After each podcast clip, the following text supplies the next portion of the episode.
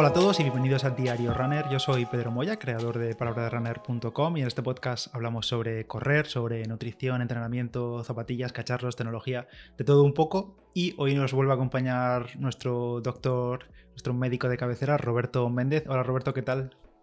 Hola, ¿qué tal? Aquí estamos grabando un festivo por For the Science, como se suele decir. Y hoy no te traemos para hablar de un tema nuevo, sino para repasar un par de temas que hemos hablado de las últimas dos semanas, que han sido el ayuno intermitente y la dieta cetogénica, porque bueno, son cosas que pueden eh, resurgir nuevas preguntas y ha pasado, eh, en el grupo se ha estado hablando sobre esto. Así que bueno, vamos a responder algunas cosillas que nos han dejado la gente, ¿no? Yo hago hincapié en lo de día festivo, porque hoy, hoy estamos grabando el Día del Padre y además hoy salgo de guardia. Esto ya es explotación laboral por parte de Pedro. Pero sí, sí. Si digo alguna tontería, pido disculpas a la gente porque a lo mejor no estoy centrado del todo. ¿eh? Bueno, eh, felicidad del padre a todos los que sean padres, no es nuestro caso. Roberto tiene algún perro, creo, pero yo ni eso, así que... Es, mi hijo. Feliz Día del Padre a todos. Y bueno, a saber cuándo escucháis esto, lo mismo lo escucháis dentro de unos días, pero bueno, no pasa nada.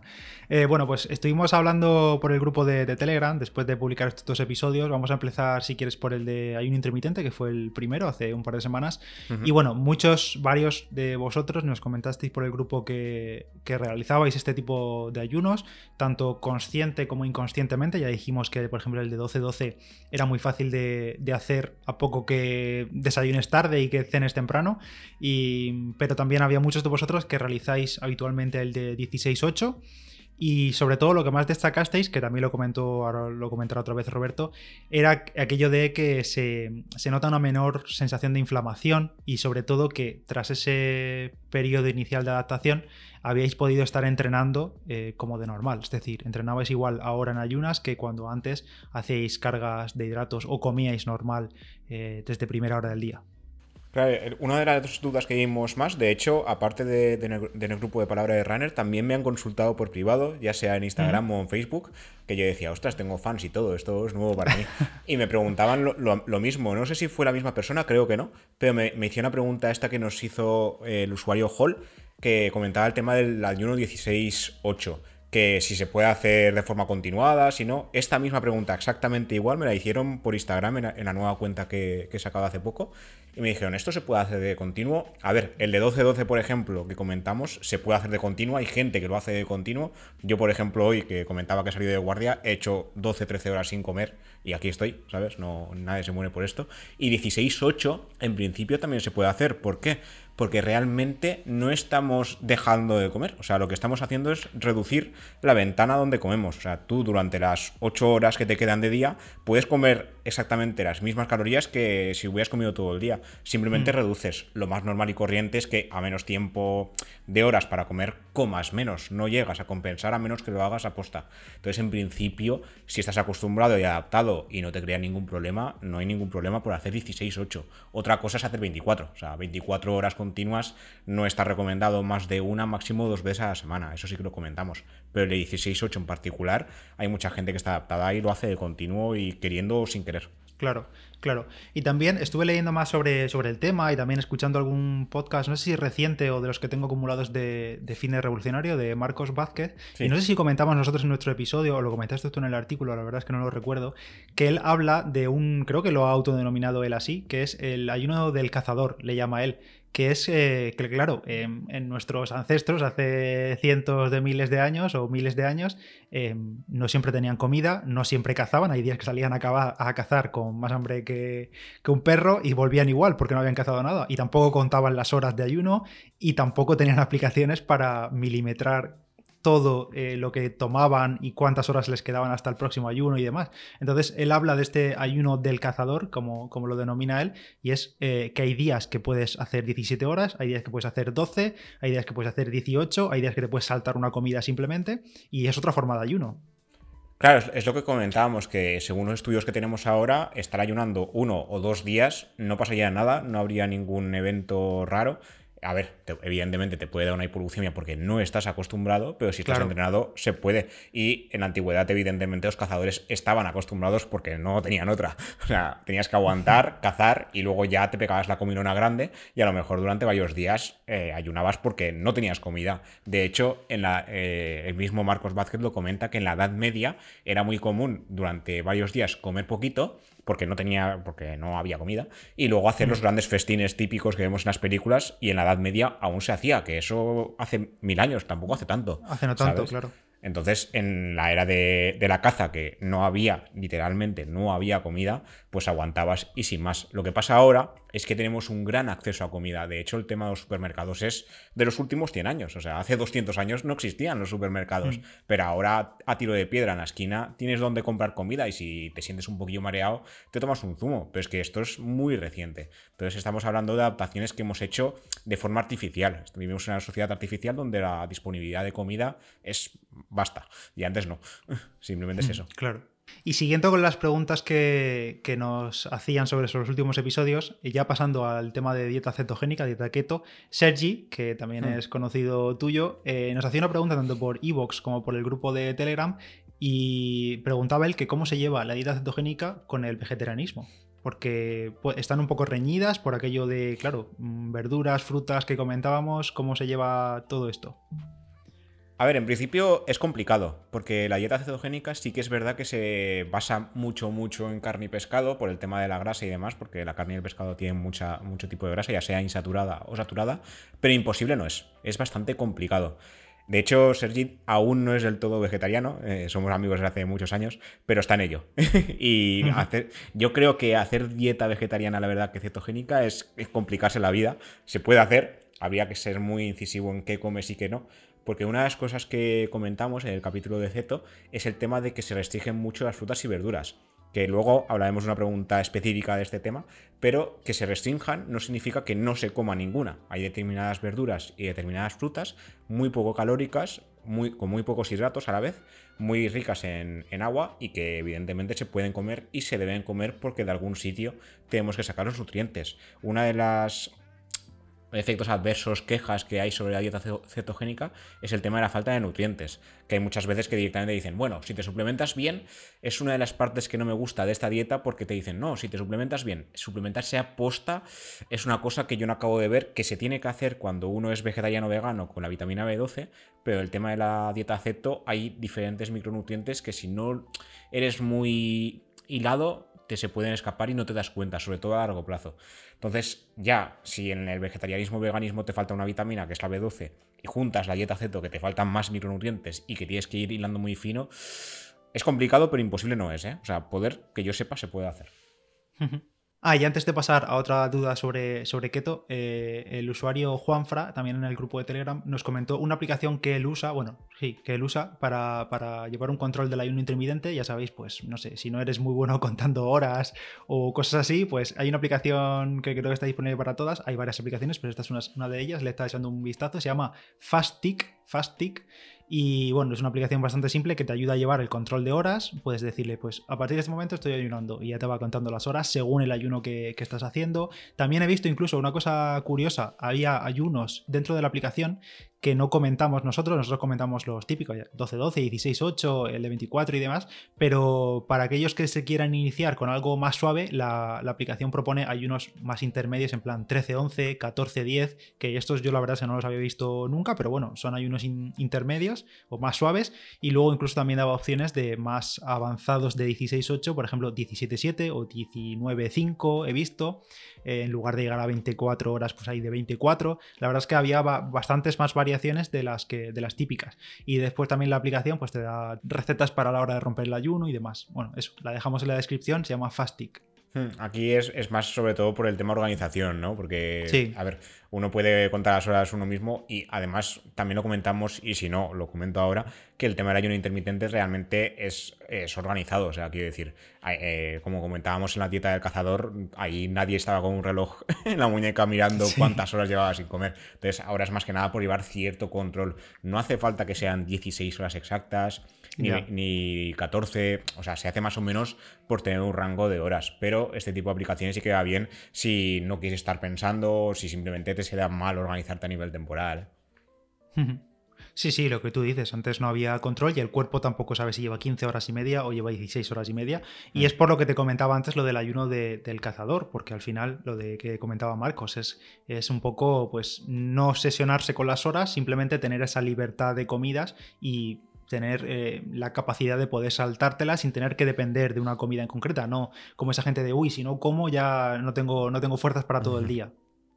Claro, sí, una de las cosas que comentamos, tanto en la dieta cetogénica como en la dieta, bueno, como en el ayuno intermitente, que no es una dieta como tal, es que mm. realmente los estudios sí que dicen que sí que hay cierta protección de masa muscular. En la dieta ceto, a largo plazo, que siempre hablamos de corto plazo y largo plazo, sí que hay estudios que sí que dicen que hay pérdida de masa muscular, pero tiene que ser eh, con poca adaptación, a, a, semanas, o sea, no es enseguida. No por hacer dieta cetogénica un mes pierdes masa muscular, ni por hacer un ayuno de el que comentábamos de 5 o 2, que ayunas dos días haciendo 500, 600 calorías de máximo y el resto normal, por hacer estas cosas no vas a perder un montón de masa muscular. Esto siempre es a largo plazo. No es tan hmm. fácil ni ganar ni tan fácil perder. Y siguiendo con otra duda de Philip Morris, que es otro clásico del podcast, un saludo, dice una, duda para Roberto sobre, eh, estando en dieta cetogénica, una vez que sales de cetosis haciendo, por ejemplo, una carga de hidratos previa a un entrenamiento, hay que volver a pasar por esa adaptación keto, esa fiebre keto que comentabas el otro día, y el periodo ese suele tardar otra vez una o dos semanas, o una vez que ya estás acostumbrado, vuelves rápido a, a ceto, o cómo funciona. A ver, en principio cuando haces esto de la carga de hidratos, porque esto es una cosa que se suele hacer poco, o sea, ya hay poca gente relativamente que hace la dieta cetogénica y ya el tema de carga de hidratos dentro de una dieta ceto es una cosa ya hilando más fino todavía. En principio, esto primero hay que adaptarse. Como comentamos en su día, mínimo mínimo tardas dos semanas. Hay gente que tarda un poquito más, pero la media está entre dos y cuatro semanas. Una vez has conseguido esa adaptación, tú lo que puedes hacer dentro de esa dieta keto es hacer cargas de hidratos dentro de la misma dieta. Entonces, el día que haces carga, se evidentemente se sale de cetosis, porque si haces 2.500 calorías y haces carga de hidratos, vas a salir de cetosis sí o sí. Y al día siguiente, como tu cuerpo ya está adaptado a cetosis, es más fácil volver.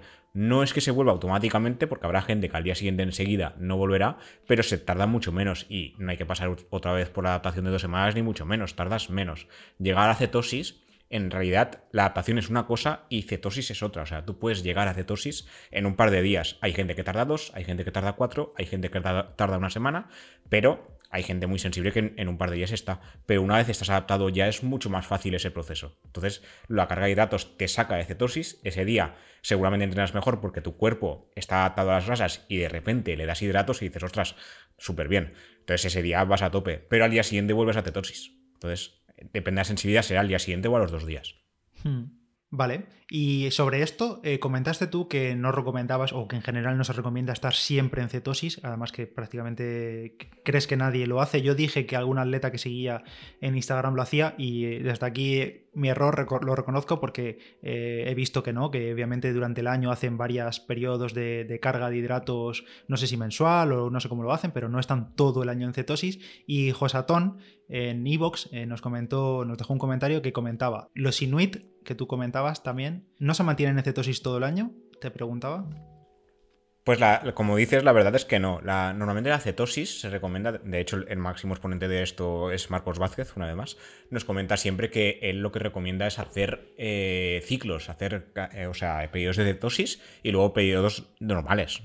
cetosis como mucho un par de veces al año y como mucho entre uno y dos meses. No hace falta hacer más ni se recomienda. De hecho, a largo plazo, más de un año, no se conocen, que sepamos, casos que lleguen más de un año en cetosis y que lleguen al año, yo no conozco. Si los hay, agradezco a nuestros oyentes que nos peguen el estudio porque así me lo leeré.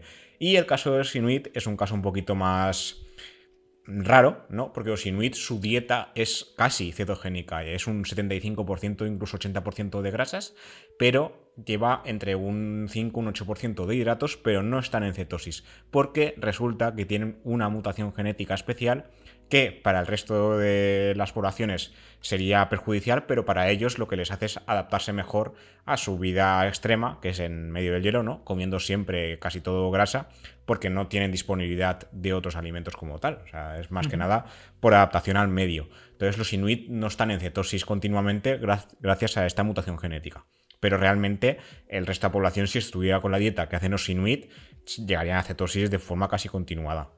Vale, vale, vale. Mm. O sea que no es algo que aplique a la población general. Es un caso un poco raro. Es un caso muy concreto, sí. Sí, sí. sí. Eh, por otra parte, el usuario, bueno, a saber cómo leo esto porque es un poco un nombre raro uno, Yulae Parsna o algo así, eh, nos comentaba en el episodio de Keto que él, según él, dice que se puede comer toda la verdura que se quiera siempre que sea de hoja verde y que la fruta está permitida, eh, tanto la silvestre como las moras, fresas y cosas así. Y a ver, tú, yo recuerdo que tú no dijiste que está prohibida comer ni la fruta ni la verdura, simplemente dijiste que depende de las cantidades, ¿no? Claro, una, una, de las cosas que a lo mejor no quedó claro, ¿eh? que a lo mejor esto también fue cosa mía, pero no, por si acaso lo aclaramos aquí, es que yo no he dicho que no se coma fruta ni verdura en la dieta keto. O sea, no, no es que se llegue al déficit de micronutrientes porque no se coma nada de fruta y verdura. Simplemente que hay que controlar bien cuándo se come, no comer demasiada cantidad para no salir de cetosis, pero elegir bien qué, qué, tipo de fruta y qué verdura. En este caso, como dice bien el usuario, las verduras de hoja verde, acelga, espinaca, canónigos, eh, lechuga y, parecidas, sí que se pueden y se deben comer, porque además esto también da saciedad y también aporta muchos micronutrientes y no te hacen salir de cetosis porque llevan una mínima carga de calorías y de hidratos llevan apenas nada. Y luego, en cuanto a las frutas, claro, si te comes un plátano, un solo plátano, ya te puedes sacar de cetosis, depende de quién, depende de lo sensible que sea. Pero las bayas, por ejemplo, tema arándanos, fresas y demás bayas, tienen muy pocas calorías y de nuevo muy poca carga de tanto de hidratos como en el caso del azúcar libre que llevan las mismas verduras. Entonces, están permitidas en cierta cantidad. Si te comes un kilo de arándanos, saldrás de cetosis. ¿Vale? Pero si te comes un puñadito de arándanos, está totalmente permitido. De hecho, se recomienda. Fresas también. Pero una naranja o un plátano no sería lo ideal porque sí que te podrían sacar de cetosis. Respecto también, eh, no sé si has llegado a comentar, si no lo comento yo, también os comentaba el usuario que el tema de la cetoadaptación es de más de cinco meses, que es una cosa que me llamó mucho la atención, porque me, yo digo, voy a revisármelo, porque a ver si me he rayado yo diciendo las cosas aquí rápido mm. y, no, y no es así. Pero no, no, me lo he vuelto a revisar y lo que hemos comentado antes, la cetoadaptación Depende de la persona, mínimo mínimo, se sabe que son dos semanas. Hay gente que a las dos semanas se, adapta, deja de tener síntomas de la gripe keto que comentábamos, y hay gente que le cuesta cuatro. Y hay gente que nunca se llega a adaptar, pero cinco meses no. La media, según estos estudios, es entre dos y cuatro semanas. No sé de dónde sacaría estos cinco meses. Como he dicho antes, si tenemos algún estudio disponible, mm, me gustaría leerlo porque así también todos aprendemos que para eso estamos aquí. Pero yo no he leído ningún estudio que cueste tanto. La adaptación como tal dos, cuatro semanas es lo que dicen los estudios. No sé si ha habido alguno en particular que ha tardado tantos meses, pero si lo tiene disponible, yo agradezco leerlo y así lo comentamos para otro episodio, oye. Sí, sí, claro. Al final lo que decimos aquí, eh, intentamos decirlo en base a todo lo que sabemos o a todo lo que Roberto investiga y demás. Pero claro, si hay alguien que ha visto un estudio más reciente o un estudio que simplemente es más desconocido, pues encantado de, que no, nos lo digáis, nos dejáis el feedback y oye, y aprendemos todos y listo. Y también sobre estaba leyendo, bueno, eso, siguiéndole, leyendo artículos antiguos de Fines Revolucionario y me gustaría acabar el episodio con tres detalles, eran como tres frases que tenía al final de una guía de esta de ayuno intermitente un post de ayudas que lo tengo aquí enlazado, os lo voy a dejar en también el enlace en la descripción para que lo leáis completo porque ya sabéis que, bueno, no hay que presentar a Marcos, es un, maestro en eso. Y comentaba que em, respecto a la gente que dice, no, pues yo voy a hacer ayuno intermitente porque ayuda a perder grasa y eso tiene que ser milagroso y lo voy a hacer sí o sí y él dice claramente, hacer seis comidas al día, es decir, no hacer ningún tipo de ayuno, pero hacer seis comidas al día o siete o ocho, las comidas que te dé la gana, con buenos alimentos, siempre será mejor que hacer un ayuno intermitente con comida basura, porque hay gente que quizá piensa que por hacer ayuno intermitente y luego dentro de su ventana de comida comer lo que quiera, ya va a adelgazar, ya va a perder grasa o ya se va a mantener mejor. Y obviamente eh, no. Claro, esto también lo, comentábamos tanto en el ayuno como en la dieta cetogénica. O sea, si tú, bases una, si, si tú partes de una base con una dieta de mierda, hablando mal, la, eh, ninguna ayuda externa te va a servir de nada. O sea, primero, la base de todo es hacer una buena dieta, una dieta equilibrada, la que te dé la gana, baja en grasas, baja en hidratos, eh, isocalórica, lo que te vengan gana, pero siempre basada en alimentos frescos, saludables, mínimos procesados, por ejemplo las legumbres de bote son buenos procesados, nada de ultraprocesados o alguno puntual, o sea, siempre puedes tener un 10-20% de dieta mal, entre comillas, porque psicológicamente también sienta bien. Pero si toda tu dieta se basa en ultraprocesados y luego quieres hacer una dieta cetogénica basada en bacon, en mantequillas y en cosas así, pues va a ser que no. O sea, no va a ir bien. De hecho, un amigo mío, nutricionista, que, me gustaría entrevistarlo cuando pueda para mi propio podcast, me comentaba, es que la dieta cetogénica, todo lo que dices, yo no lo acabo de ver.